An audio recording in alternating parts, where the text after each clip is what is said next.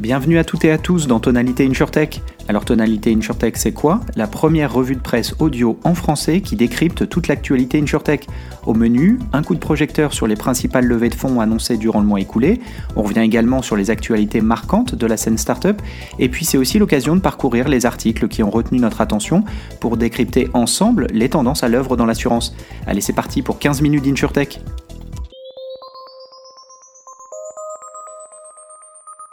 Au sommaire de cet épisode, on revient sur les levées de fonds du mois écoulé, on parle ensemble du sujet du moment dans la Startup Nation, la rentabilité, et on parcourt un article détaillant les initiatives d'un géant de la distribution dans les services financiers, prémisse au concept de super app.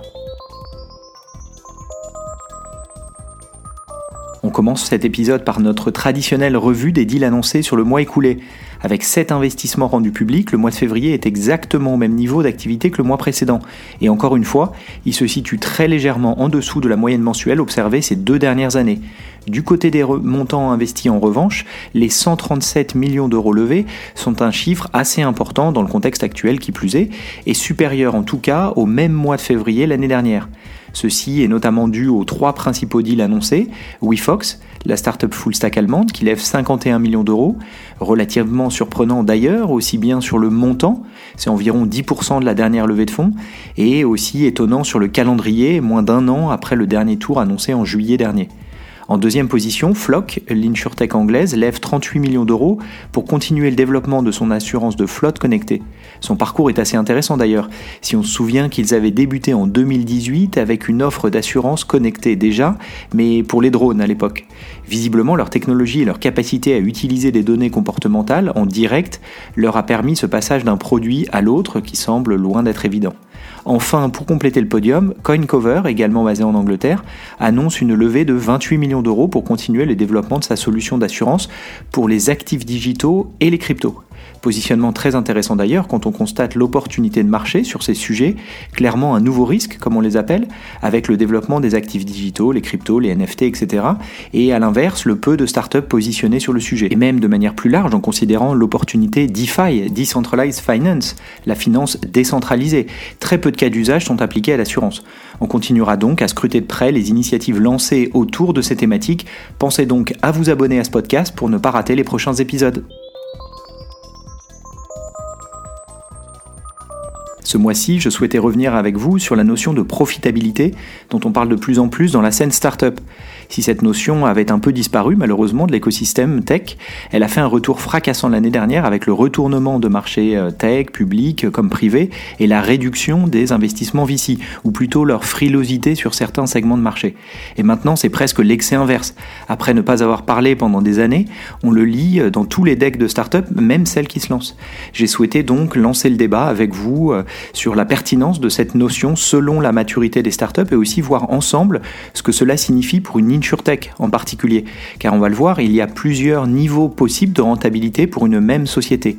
Et le calendrier a donné une opportunité supplémentaire de traiter ce sujet. En effet, c'est la startup Achille qui a récemment fait les gros titres annonçant qu'elle avait atteint la rentabilité trois ans seulement après son lancement et ce en affichant une croissance importante puisqu'elle revendiquait à cette occasion avoir conquis plus de deux cent mille clients depuis son lancement. Rappelons pour ceux qui ne connaissent pas cette startup qu'elle dispose de l'agrément d'assureur depuis son lancement. Elle offre à la fois en ligne et à travers des réseaux de distribution plus traditionnels une variété de produits pour les particuliers, dont l'auto, l'habitation, l'assurance chien-chat ou la santé. Revenons donc à la notion de profitabilité pour une startup de l'insurtech. J'y vois trois niveaux possibles de rentabilité. En effet, et de base, une insurtech vendant des produits d'assurance se doit et aurait toujours dû vendre ses produits de manière rentable, c'est-à-dire que le prix de la prime devrait couvrir le coût des sinistres. Et si une notion de portefeuille s'applique nécessairement, je parle ici du concept de mutualisation du risque, sur le moyen ou le long terme, il n'est pas possible d'afficher un loss ratio supérieur à cent pour cent. Et ce, que la startup dispose d'un agrément, c'est-à-dire qu'elle est une insurtech full stack, car alors les primes correspondent à son chiffre d'affaires, ou qu'il s'agisse d'un intermédiaire, souvent un M G A, à qui un assureur offre de la capacité d'assurance. Ce dernier, qui plus est dans le contexte actuel d'inflation, ne pourra pas longtemps tolérer un distributeur qui lui apporte un portefeuille non rentable, c'est-à-dire pour lequel le coût des sinistres sera supérieur aux revenus générés par les primes.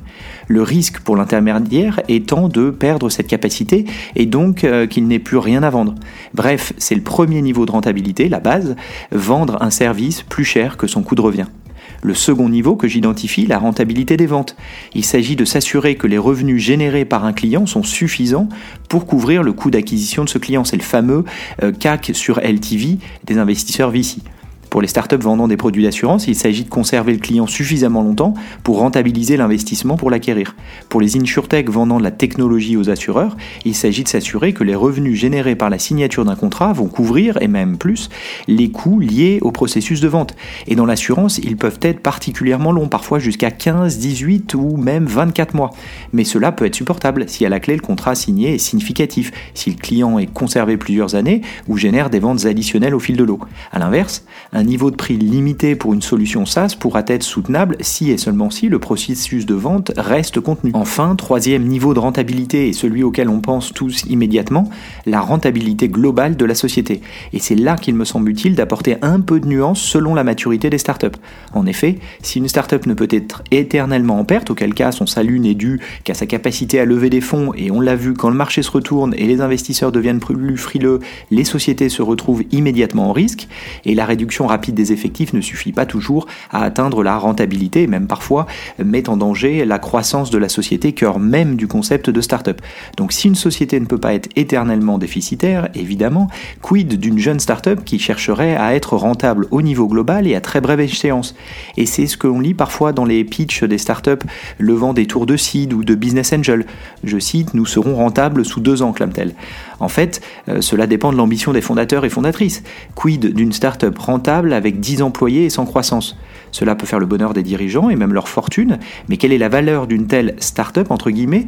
S'agit-il même d'une start-up d'ailleurs? Bref, l'idée ici n'est pas d'encourager à la non-profitabilité des startups, mais plutôt à insister sur la nécessité d'être rentable sur le cœur d'activité, comme détaillé sur les deux niveaux précédents, les développements tant humains, produits que commerciaux nécessitant des investissements qui, de fait, rendent la société non profitable dans ses premières années de développement.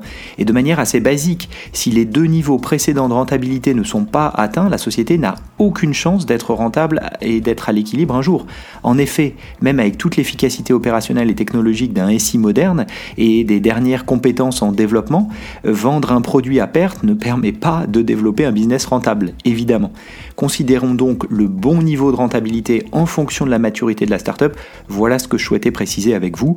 Ravi d'ailleurs d'en débattre ensemble. Si vous avez des vues différentes, vous pouvez le faire dans les commentaires ou sur les réseaux sociaux. Dans cette troisième partie du podcast, vous en avez pris l'habitude, on parcourt ensemble un article qui a retenu mon attention dans les semaines passées.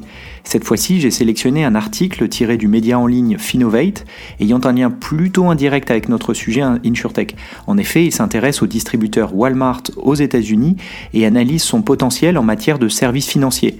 Walmart est-il une fintech, s'interroge-t-il. Si ça n'est pas directement de l'assurance, donc euh, le lien est évident, car l'assurance pourrait tout à fait être l'un des services financiers proposés par cette acteur. Et surtout, cette analyse de cas, en quelque sorte, est l'occasion de revenir sur la notion de finance embarquée, sujet particulièrement chaud dans l'insurtech sous la terminologie embedded insurance, et plus largement la menace que représentent les plateformes ou acteurs adjacents en matière de services financiers et d'assurance. C'est aussi un clin d'œil à l'annonce récente autour de Tesla, un acteur adjacent donc, prêt à lancer son offre d'assurance auto en Europe. Vous l'aurez compris, si l'article ne traite pas directement d'insurtech, son contenu résonne avec plusieurs sujets souvent discutés dans l'écosystème et des tendances dont nous parlons régulièrement dans le podcast.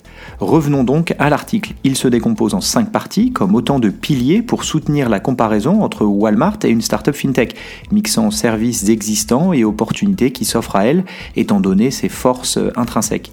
Si l'article rappelle qu'il ne s'agit pas d'un géant de la tech à proprement parler, à l'image des GAFAM, dont il détaille habituellement les initiatives fintech, il souligne l'ambition de Walmart dans les services financiers, notamment à travers son plan annoncé de vouloir devenir une super app. On détaillera plus tard ce dernier aspect de l'article qui est une notion bien connue de la scène fintech et même, il fut un temps, de l'insurtech. L'article commence par rappeler que la marque de distribution est visitée par plus de deux cent soixante-cinq millions de clients chaque semaine. Il précise aussi que la marque dispose d'un service d'abonnement annuel souscrit par trente-deux millions de personnes. Il s'agit là d'une audience très significative, supérieure déjà au nombre de clients de certaines banques ou assureurs sur le même marché. L'article revient ensuite sur l'initiative Walmart Rewards, lancée en partenariat avec Ibotta Performance Network, visant à fidéliser les clients en offrant des réductions additionnelles et du cashback. Tout cela est relativement traditionnel dans le secteur. Plus intéressant en revanche, Bloomberg a récemment indiqué que Walmart préparait le lancement d'un compte bancaire à destination aussi bien de ses clients que de ses employés. On parle tout de même de plus d'un million et demi de personnes. Si peu de détails ont été partagés pour le moment, l'article rappelle que Walmart avait racheté la fintech One en deux mille vingt-deux. En toute logique donc, le lancement d'un compte bancaire par le géant de la distribution devrait provenir de ce même One qui offrait des services relativement classiques pour une néobanque en s'appuyant elle-même sur l'agrément bancaire de Coastal Community Bank. Intéressant d'ailleurs, l'article rappelle que Walmart avait cherché à obtenir elle-même un agrément bancaire en deux mille cinq. Elle avait abandonné le projet après deux années d'exploration. Et pour clôturer cette partie, le journaliste indique avoir identifié sur LinkedIn des offres d'emploi pour intégrer les équipes services financiers de Walmart, l'annonce évoquant même de nouveaux services financiers à développer. Ensuite, l'article s'attarde sur un aspect souvent discuté, parfois contesté, dans les services financiers et la banque en particulier, le réseau d'agences. En effet, le journaliste rappelle que Walmart compte onze mille cinq cents magasins à travers le monde. Il compare cela à la plus grande banque américaine, J P Morgan Chase, qui n'en compte que la moitié environ. Et même si cette expérience venait à être digitalisée, Walmart a lancé récemment une initiative, Walmart Land, dans le métaverse. Bref, l'enseigne n'a pas à rougir en termes de réseau de proximité si cela s'avérait être un élément clé de succès dans les services financiers. L'article propose alors une analyse sociologique des emplacements physiques du distributeur, plutôt hors des grands centres urbains, ce qui pourrait s'avérer utile pour cibler des clients peut-être moins dépendants à leur smartphone et plus ouverts à la relation client directe. Enfin, l'article explore un sujet qui revient de manière très régulière dans les services financiers, dans la scène fintech, et a même fait plusieurs incartades dans l'insurtech, le concept de super app. Le journaliste considère en effet que Walmart est l'un des rares acteurs judicieusement positionnés pour parvenir à devenir une super app. À date, l'application Walmart propose de la vente en ligne aux abonnés Walmart Plus ou un système de scan de code barre pour remplir son caddie en magasin et payer sur son mobile avant de quitter le magasin sans passer par la caisse. Les abonnés bénéficient également de réductions supplémentaires et de l'accès à un catalogue de films. Au-delà de cette offre relativement basique, le journaliste détaille plusieurs services que Walmart pourrait judicieusement considérer dans une optique de super app justement, dans la santé, la livraison, les transports, le voyage, la finance personnelle et évidemment l'assurance. Sur ces deux derniers aspects, l'article rappelle que Walmart ne dispose pas pour le moment de tels services pour ses clients, quel que soit le mode de distribution d'ailleurs, hein, super app euh, ou pas. L'article se conclut en rappelant les ambitions affichées par Walmart en matière de super app financière, en citant l'un des dirigeants de la néobanque One euh, mentionné précédemment. Où cela nous mènera-t-il? La question reste ouverte, mais à minima, il est intéressant de constater la multiplication de ces initiatives par des acteurs adjacents dans les services financiers. Si tous ne réussiront pas, ils disposent, comme on l'a vu, d'un certain nombre de forces qui leur donnent un point de départ plutôt intéressant. Et les manières d'entrer dans l'écosystème des services financiers, notamment l'assurance, sont multiples et autant d'opportunités pour voir entrer de nouveaux acteurs ou de menaces pour les acteurs en place de voir des concurrents grignoter une partie de la chaîne de valeur. Car dans tous ces projets, il est sûrement irréaliste d'imaginer une disparition pure et simple des acteurs traditionnels de la chaîne de valeur. A l'inverse, quels acteurs en place peuvent se permettre de perdre le contrôle de telle ou telle partie de la chaîne de valeur? C'est à mon sens la question à se poser sur ce sujet. C'est la fin de cet épisode, merci pour votre écoute. Si le contenu vous a plu, n'hésitez pas à le partager autour de vous, auprès de vos collègues.